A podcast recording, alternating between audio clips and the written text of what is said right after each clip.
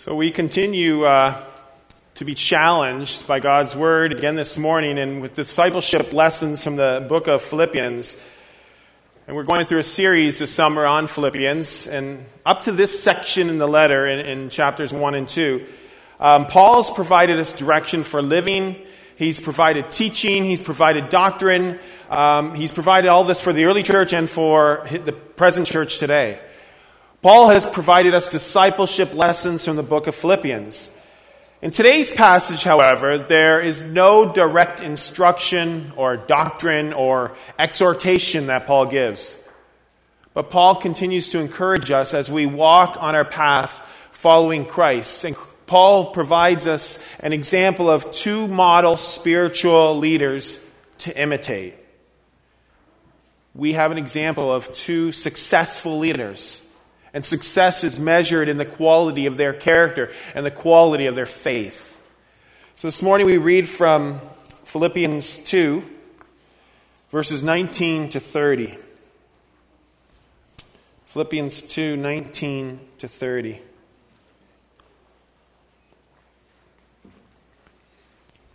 Let's come to God in prayer before we read from His Word. Lord God, we are thankful for your Word, for direction on how we can live our lives, but more importantly, the story of your saving grace through your Son, Jesus.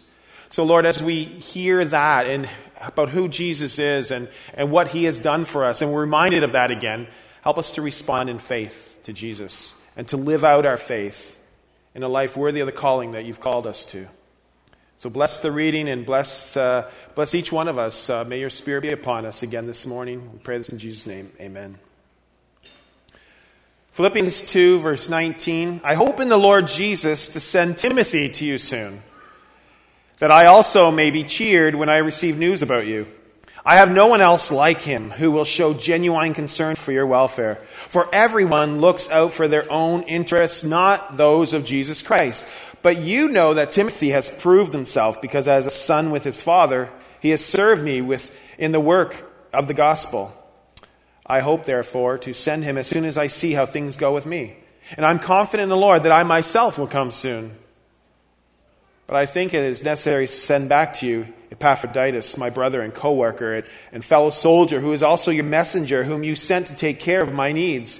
For he longs for all of you and is distressed because you heard he was ill. Indeed, he was ill and almost died, but God had mercy on him. And not only on him, but also on me, to spare me sorrow upon sorrow. Therefore, I am all the more eager to send him, so that when you see him again, you may be glad and I may have less anxiety. So then, welcome him in the Lord with great joy and honor people like him, because he almost died for the work of Christ. He risked his life to make up for the help you yourselves could not give me. We thank God for his word. In a culture such as ours, um, we often get bombarded with images and information about people. Much of the media encourages people to seek role models and imitate those who are rich and famous.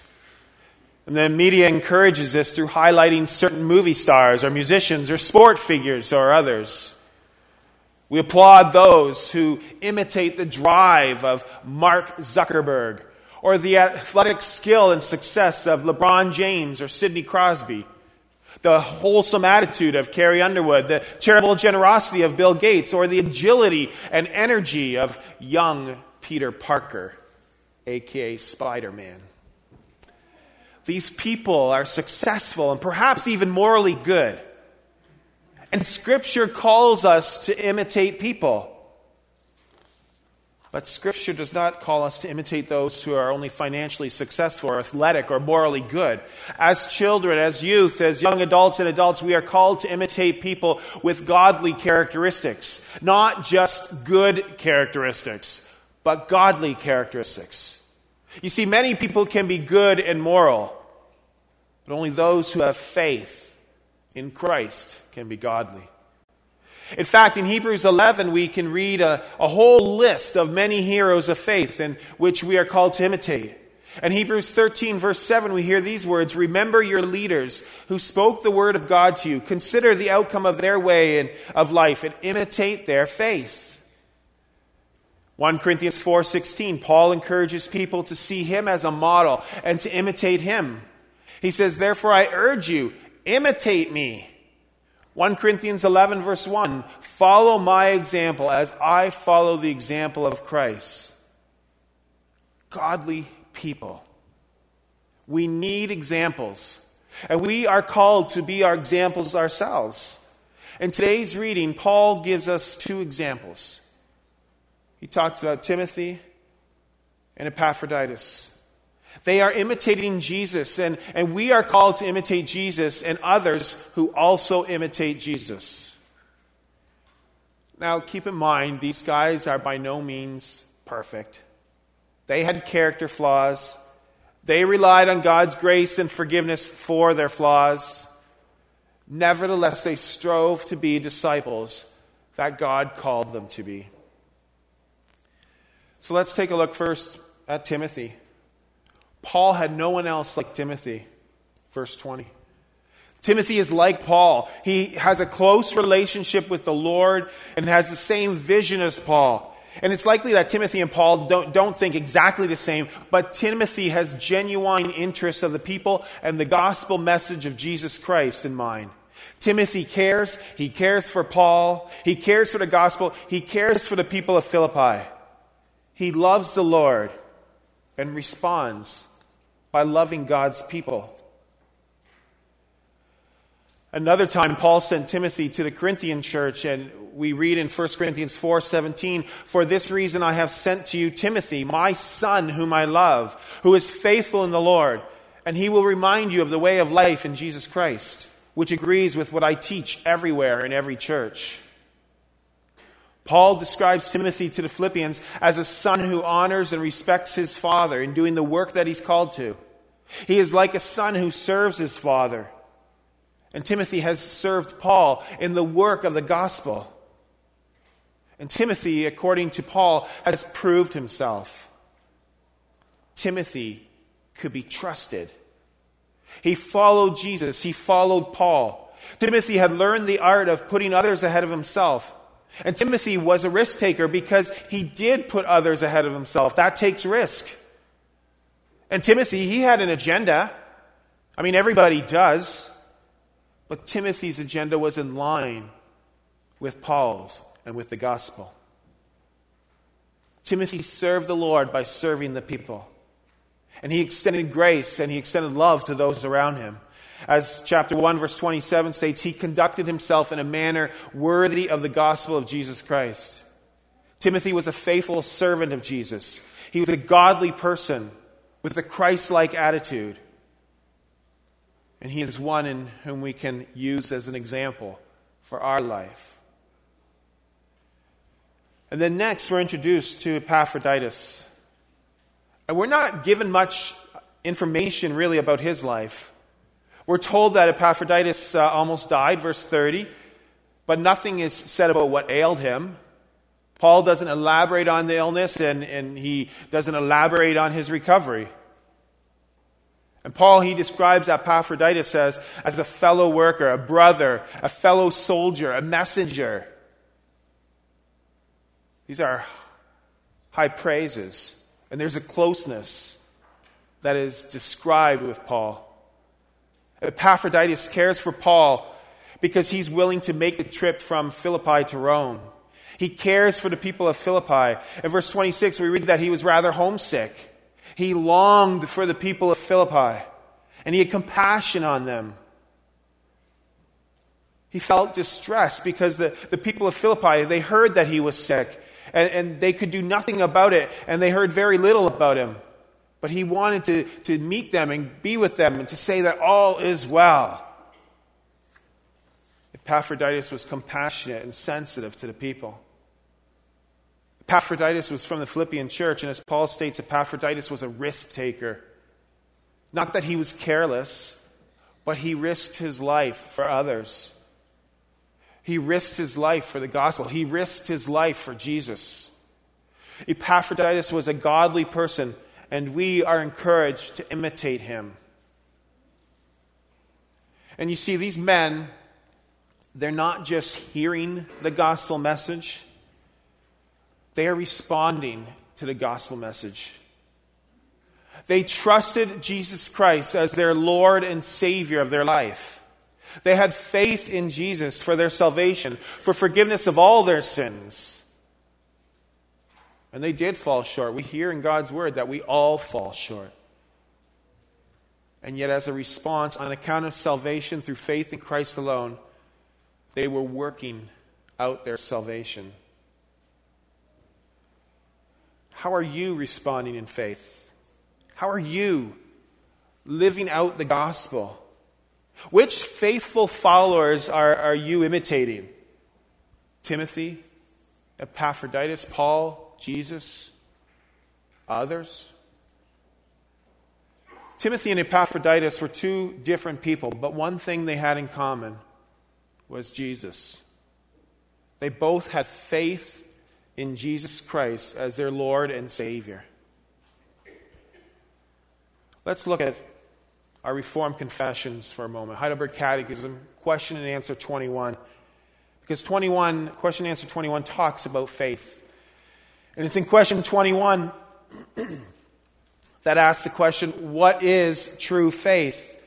And it answers in the answer 21 true faith is not only a knowledge and conviction that everything that God reveals in His Word is true, it is also a deep rooted assurance created in me by the Holy Spirit through the gospel that out of sheer grace earned for us by Christ, not only others, but I too have had my sins forgiven, have been made forever right with God, and have been granted salvation. Faith does not save you. Jesus saves you by the grace of God, and faith helps you to believe that you are saved by grace. Faith helps you put your trust in Christ alone. And as we read in the Catechism, which comes from God's Word, is a summary of God's Word, faith is only given to us through the power of the Holy Spirit. It's not even, faith is not even on our own doing. And just as Timothy and Epaphroditus responded in faith, we too do need to respond in faith to Jesus. Here's a story about the difference in having faith and responding to faith. In 1859, there was a man by the name of Charles Blondin, and he accomplished an amazing feat. He crossed Niagara Falls on a tightrope. And this tightrope was only about 10 centimeters, 3 inches wide, it was stretched almost 400 meters across the falls, and it was at a height of over 50 meters. On the days following, Blondin then crossed over doing additional stunts. He once executed a backward somersault. He crossed over while blindfolded, no holding of hands, while pushing a wheelbarrow on stilts in the dark with candles flaring from the ends of his balancing pole. At one time, he even stopped halfway across and he cooked an omelet on a portable stove and lowered it to a boat below him. It was in September of 1860 he accomplished his most amazing feat of all. Before crossing the rope on that particular day, Charles Blondin turned to the crowd and he asked the crowd, Do you believe I can cross this rope? Now, the crowd, already have, having seen him do it, they roared with excitement. Oh, yes, we truly believe that you can. And then he proceeded to ask the crowd, Do you believe I can cross this rope with someone on my back? And the crowd roared its approval. Yes, we believe you can. And then Charles asked, Who will volunteer? The crowd went silent, and not a voice was heard. He then pointed out to a man standing nearby and he asked, Well, how about you? The man nervously, nervously replied, Hardly. You don't think I'm going to risk my life like that, do you? And he walked away. Next, Charles pointed to another man and he asked, What about you? And the man replied, I believe. In fact, I have no doubt at all. Charles said, Will you trust me? And the man said, I will. So the man then proceeded to climb on the back of Charles Blondin, and they headed across the falls. The crowd waited breathlessly while they crossed, and then they roared their approval once they completed the crossing safely. Now, what they didn't know at that time was that the man who crossed on Blondin's back was Harry Colcord, his manager. Harry Colcord knew how good Charles Blondin was and fully trusted him. His faith was secure. As the object of his faith, Charles Blondin was trustworthy and had proven himself so over the many years. You see, when we have faith, we have faith in someone. Our faith has an object or subject, and Jesus Christ is the object. He's the subject of our faith. And Jesus Christ has proven himself trustworthy because he created the world we lived in we live in. He came and lived a blameless life without sin. He served and sacrificed even to the point of dying on the cross for all our sins. And then Jesus overcame death and he rose from the dead because he is God who came in the flesh. Jesus has power over death and power over life. He ascended to heaven. He will return again.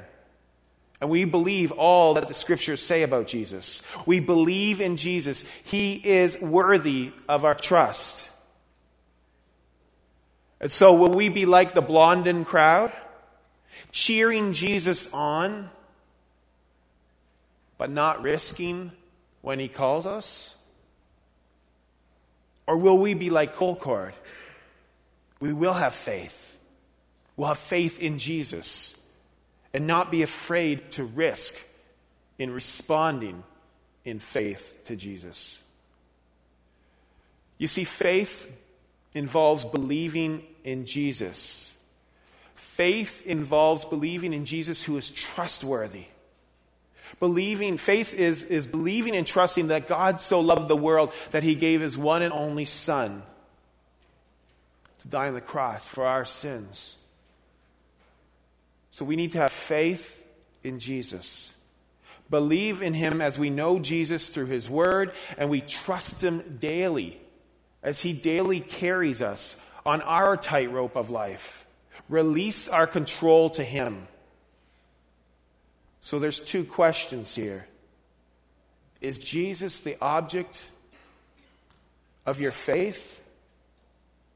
And if so, how are you responding in faith to Jesus. So we have to be willing to respond wherever Jesus asked us to. Timothy and Epaphroditus responded in faith. They were willing to take those steps to the edge of their comfort zone and take one more step beyond. Are you willing to take that extra step of risk and faith and imitate them or imitate Jesus and go where he calls you to go? You know, for some, just coming to church on Sunday mornings can be quite difficult. And perhaps that's already taken you to the edge of your comfort zone. But whether it's difficult or maybe you come here willingly and quite easy, but we all can ask, well, where is Jesus leading you next with your time, with his will?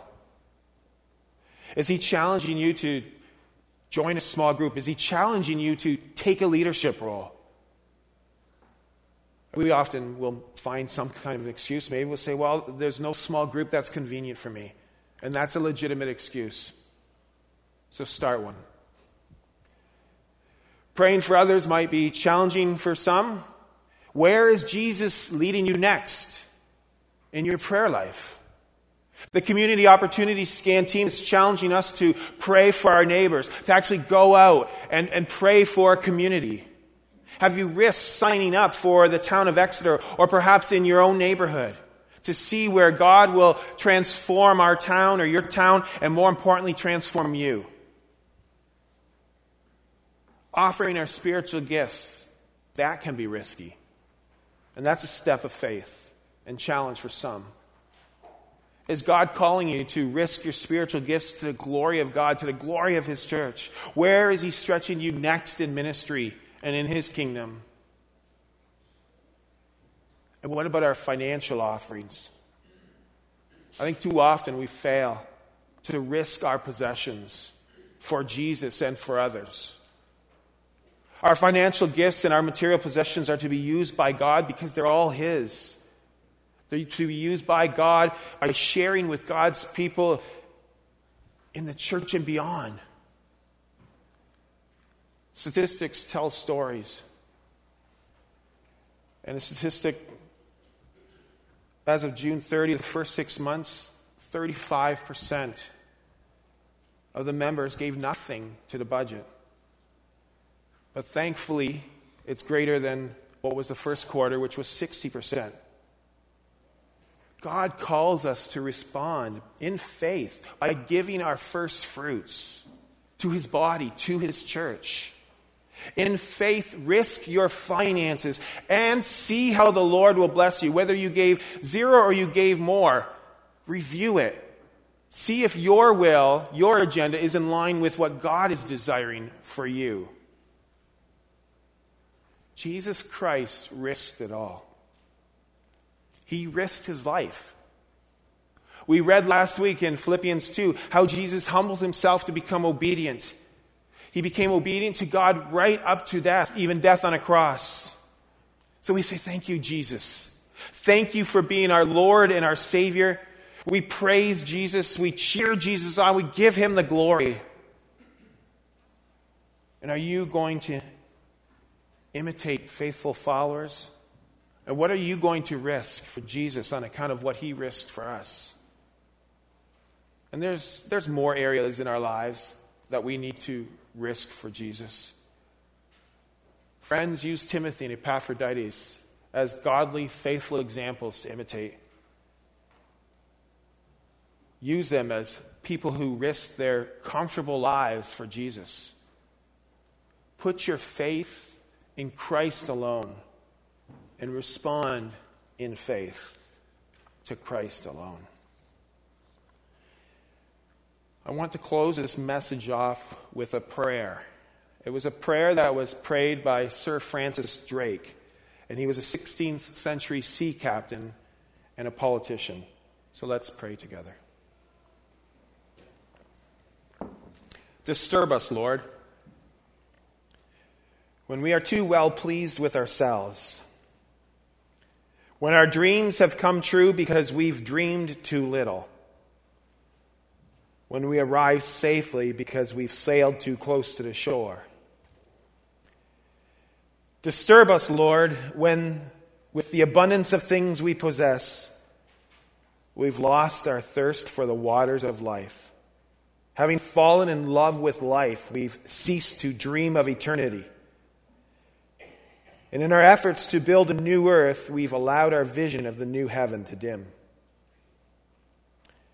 Disturb us, Lord, to dare more boldly, to venture on wider seas where storms will show your mastery, where losing sight of land we shall find the stars. We ask you to push back the horizons of our hopes and to push into the future in strength, courage, faith, hope, and love. In Jesus' name we pray. Amen.